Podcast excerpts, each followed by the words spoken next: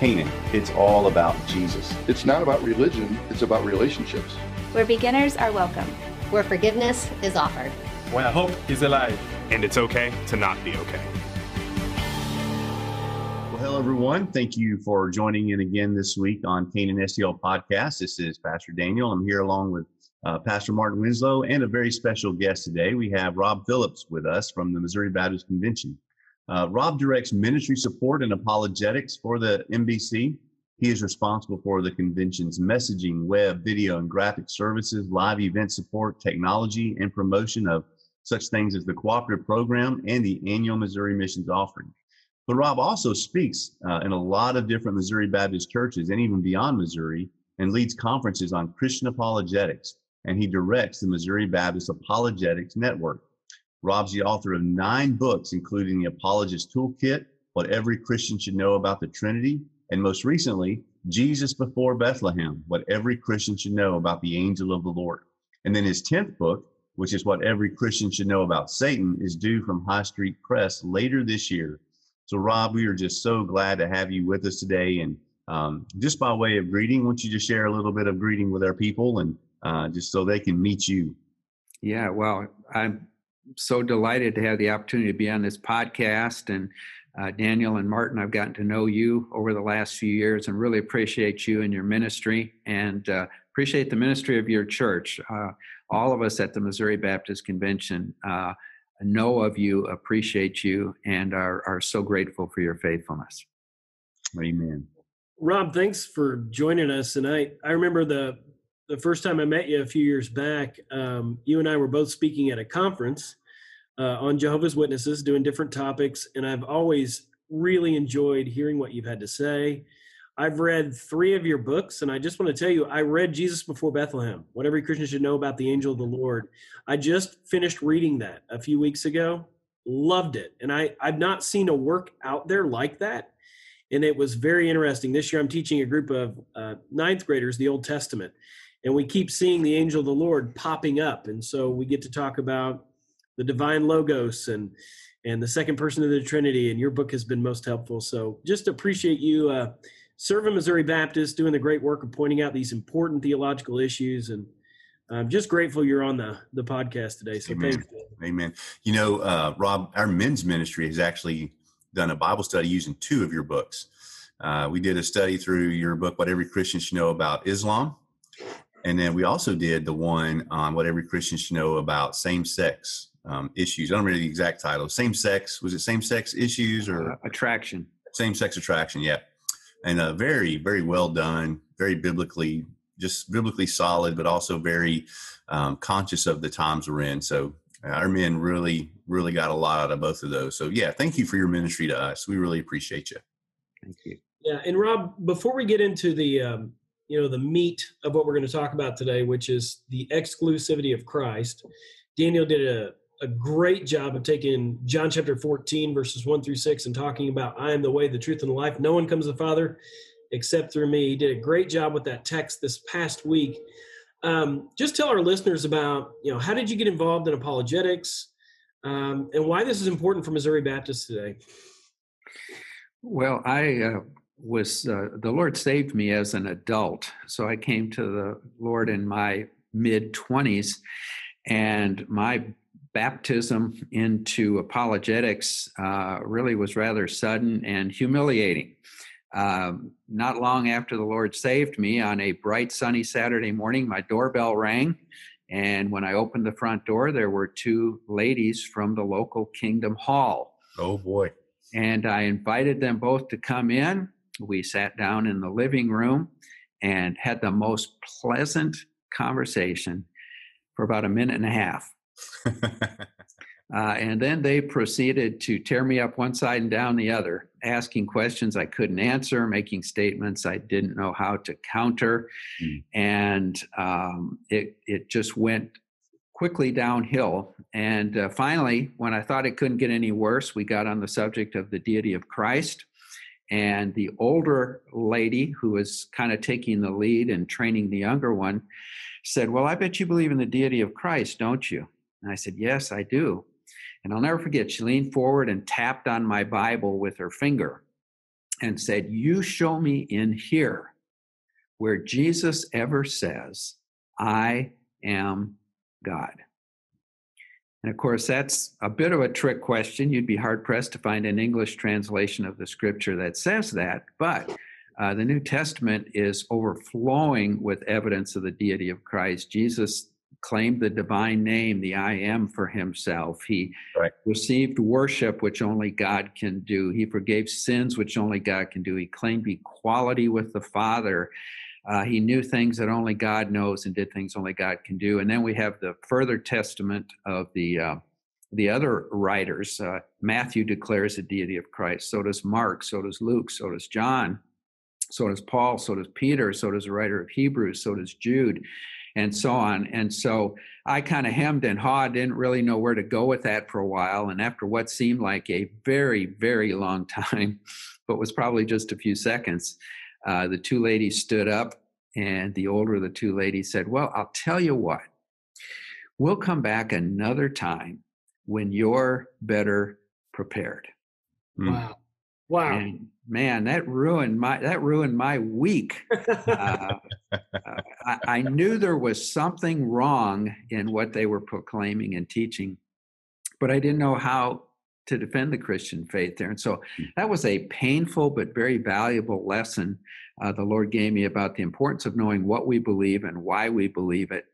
And uh, that sort of set me off on, on a journey to better understand the Christian faith and to know how to engage others in that. And so, you know, Peter says in 1 Peter 3 15 and 16 that all of us as followers of Jesus should be ready at all times to give a reason for the hope that is within us. Right. And uh, actually, some translations talk about ready to give a defense. And that English word defense comes from the Greek apologia, which is where we get the term apologetics, which simply means offering a reasonable defense of the Christian faith. Amen. Thank you for defining that. You know, some of our listeners uh, are new to faith, and so they may not be familiar with the term apologetics yet. So thank you, Rob, for defining that term. So um, let's let's kind of go into the the meat of today, Rob, and that is talking about the exclusivity of Jesus Christ. And so, uh, and we defined that this past Sunday as you know, meaning that only Jesus is the one who can save us, and there's no other there's no other way, there's no other Savior, there's no other path that leads to the Lord. It's only through Jesus that we're saved, and based on John 14, 6, where Jesus Himself says, "I am the way, the truth, and the life. No one comes to the Father except." Through me. So, um, from your in your vantage point, dealing with a lot of apologetics and being in a lot of different churches, a lot of different environments, what are some reasons today that that you see that exclusivity of Christ is becoming less and less of a popular view among even evangelicals?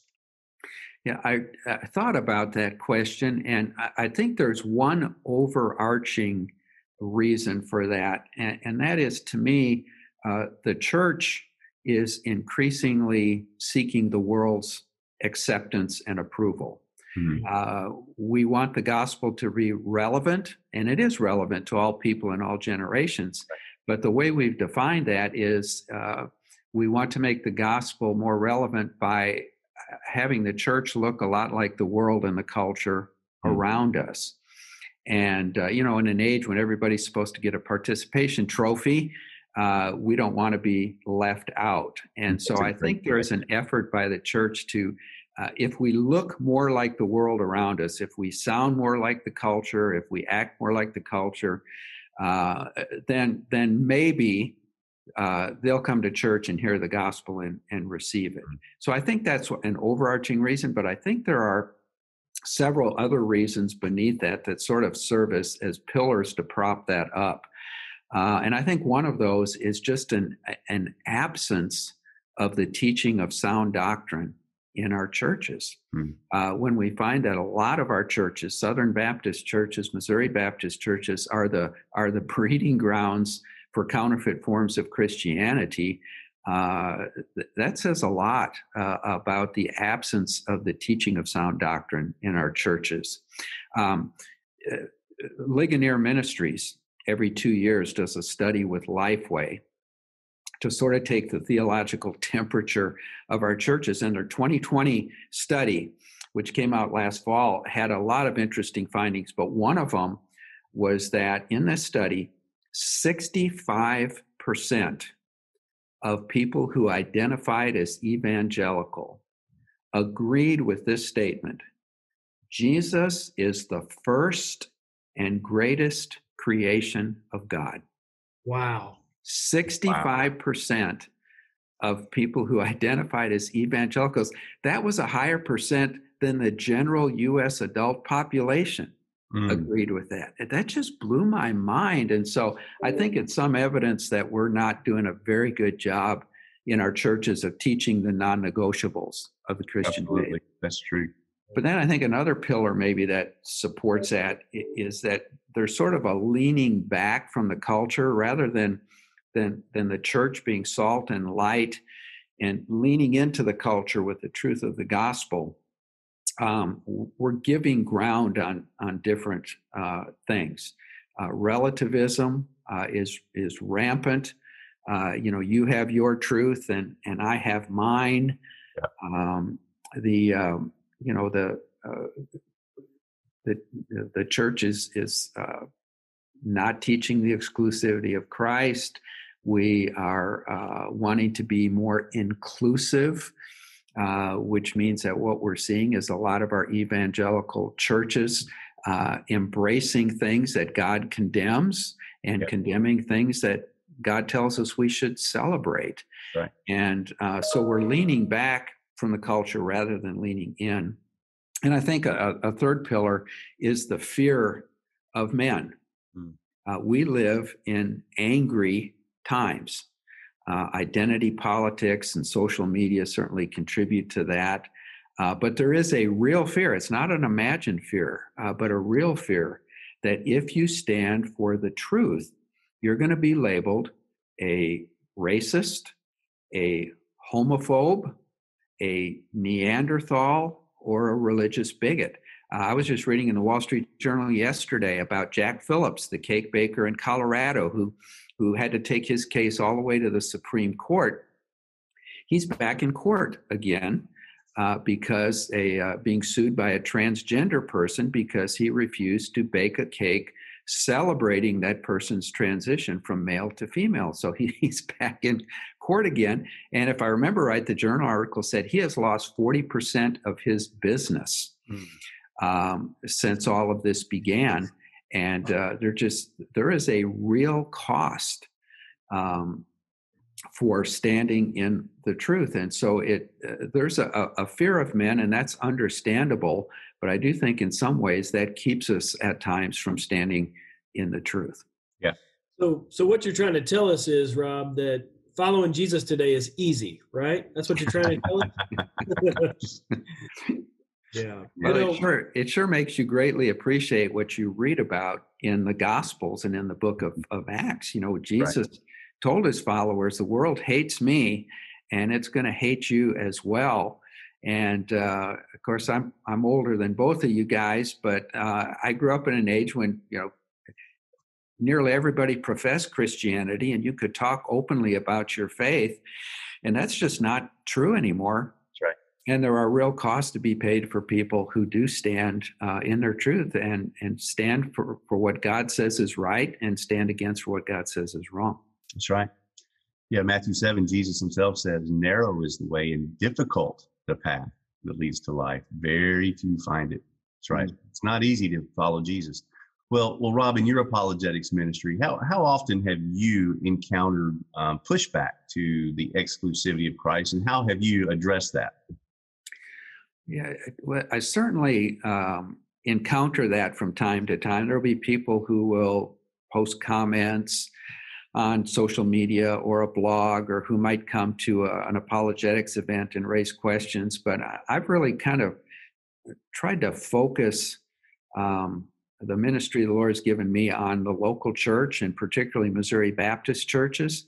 And so the pushback I get, or at least the questioning I get, comes from our own folks Mm. who's, who are saying, you know, I, I'm, I'm hearing this out there, um, and uh, uh, it, it kind of makes sense to me. So, uh, how do I understand this, and how do I respond uh, to that. So uh, a lot of the focus that I'll just have is is uh, trying to encourage uh, people in our Missouri Baptist churches that way, and and really responding to it is to sort of build a case as you did on Sunday for the exclusivity of Christ. And I, I, typically um, would, you know, if if, if they ask, you know, why is Jesus the only way, or why do you believe Jesus is the only way? uh, my response would go something like this Well, uh, consider the evidence. You know, first of all, uh, Jesus is the only way because Jesus said it. Uh, as you mentioned, John chapter 14, he couldn't be any clearer. He was he was preparing his disciples for what laid ahead, and he was trying to be an encouragement to them. He knew they were going to face op- opposition, but he made it very clear that that he had come on a divine rescue mission hmm. uh, to seek and to save the lost, and that he and only he could do it. And uh, so it wasn't a message to push people away, it was a message to invite people in to the only path of salvation uh, available to us. You know, in other places, Jesus declared that his words are life, uh, that he is uh, the door, that he's the resurrection and the life, that he's the bread of life. And in my favorite passage of scripture, John 5 24, Jesus gives the qualifications for everlasting life. The one who hears his word and believes him who sent him has everlasting life. Everlasting life isn't a future hope we might get out there. It's something we realize here and now because our lives are attached to the eternal life of Christ. So uh, if you just read the words of Jesus, uh, you cannot come to any other conclusion that mm. Jesus declares himself to be our only hope. But Jesus isn't the only one. we see um, the Father uh, sending Jesus to be the Savior of the world, not a Savior, not one good way, not the best way, uh, but as the unique distinct Savior of the world. Uh, the Holy Spirit confirms that in his ministry with Jesus as his advocate. But not only that, but Paul declares it. He says in 1 Timothy 2 5 that there is one God and one mediator between right. God and men, the man Christ Jesus. And there uh, we see as a mediator, Jesus can mediate for God and man because he's both. Hmm. He's both God and he's man. And then Paul singles out in Acts 13 Jesus as the Savior uh, to, when he's speaking to the church in Antioch. And in Philippians chapter 2, that great uh, hymn to Christ, hmm. uh, he makes it clear that Jesus is the only man whom God has exalted to the highest place, that, that he was and is God, and that he didn't hold on to his privileged position at the Father's right hand, but he mm. voluntarily set it aside temporarily to add sinless humanity to his deity by the miracle of the vir- virgin birth. And because of his sinless life and his sacrificial and substitutionary death on the cross, and his physical resurrection from the dead, uh, we can be brought back into a right relationship with God. So Paul says it uh, John says it, 1 John 2 2, that Jesus is the only sacrifice for sins. Uh, the writer of Hebrews says it in Hebrews 2 that, that Jesus identifies with us, uh, uh, deity identifies with us in, in, his humanity, and he came and he conquered Satan, sin, and death for us. And then Peter says it, you know, in Acts 4.12, that uh, uh, his is the only name under heaven given among men by which we must be saved. Right. And uh, in John 6, when Jesus is performing these miracles and he's feeding people, and then he, he kind of stops doing a dinner, dinner and a show for everybody, and he demands their obedience. People are walking away and leaving him. And he asks his disciples, Are you going to walk away too? You know, and Peter says, No, we can't. You have the words of eternal life. Mm. And so there's abundant evidence as you read through the New Testament, uh, not only that Jesus declared uh, to be the way, the truth, and the life, but his followers and the eyewitnesses of the life of Christ said, this is the guy. This is the only hope that we have. This is God who's come in human flesh to rescue us from our sins. Hmm. Amen. Rob, those are those are some great, great verses uh, that you shared. You know, Acts chapter four, verse twelve: "No other name given among men whereby you must be saved." Right? It's Jesus alone. And you know, for our listeners uh, today, you know, um, that's a great list. If they want to, you know, if you guys want to go back and and listen to those again, John 14, of course, verse 6, uh, 1 John 2 2. He listed a lot of great scriptures there to remind us of the exclusivity, exclusivity of Jesus. But for our listeners, is there are there any sources like helpful resources you might know of that would help our people if they want to go more in depth? You know, a lot of a lot of our folks, you know, they've uh, you know they may have family members who are you know got a muslim background or maybe they're mormons or maybe they're in a cult or a different world religion. Is there anything you can point to that might help them? Yeah there are, are several um, books i might recommend that are um, are written uh, primarily for you know pastors and laypersons they're pretty pretty good and easy to understand. Um, one of them is uh, called Putting Jesus in His Place, and that's by Robert Bowman and Ed uh, Komoszewski. Another is The Historical Jesus by Gary Habermas. Another is The Historical Jesus of the Gospels by Craig Keener. Uh, Jesus and the Eyewitnesses by Richard Bauckham. And uh, one of my favorites, The Man Christ Jesus by Bruce Ware. Uh, Bruce there focuses on the humanity of Christ, the, the, deity that resides in human skin. And so all of those books are, are excellent uh, walks through the scriptures that not only talk about the deity of Christ, but the humanity of Christ that Jesus is unique and that he is the only only person uh, with two natures, fully divine nature and a fully human nature. And because of that, we can have confidence that when he says, "I'm the way, the true, and the life," uh, we can believe that we can trust in him. Uh, one other source I, I, just happened to notice a few days ago, uh, the gospelcoalition.org. Mm. You could go to that website and you can search exclusivity of Christ. And there are online messages, there are blog posts, and other resources there. So, really, any and all of those I think would be excellent resources if you really want to dig into the subject a little deeper. Amen. That's awesome.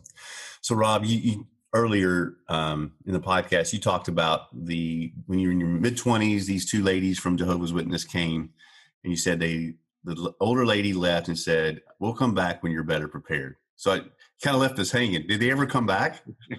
they actually did come back a few weeks later, and uh, we kind of went back and and forth.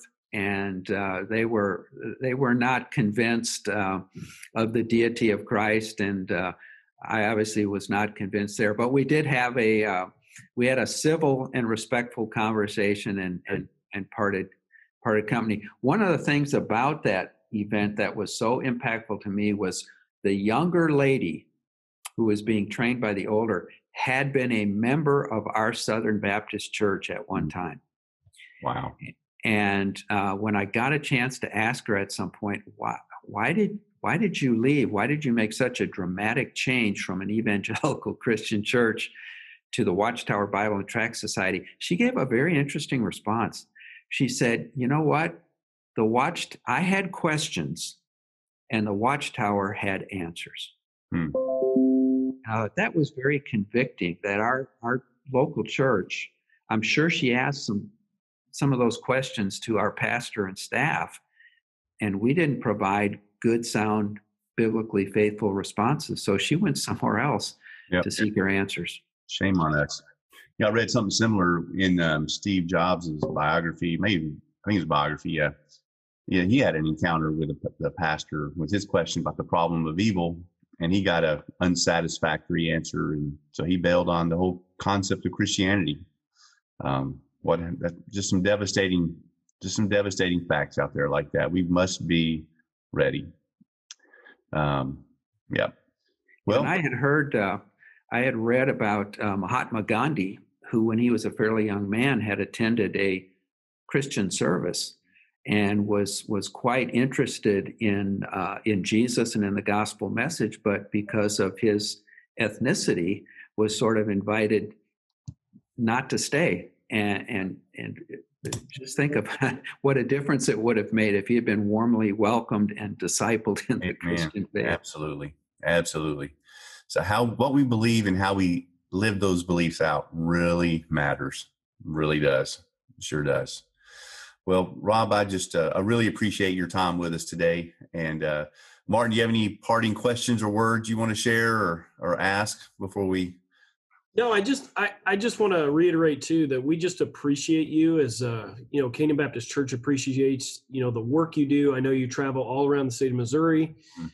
and you know your writings are excellent um, on sanctification and justification and just all the different things you do. I know the Apologist Toolkit has been very helpful as well, um, and we just we appreciate you taking the time, Rob. We know you're busy, uh, just to join us today, and we'd love to have you up sometime as well to share with our people. Yep, absolutely.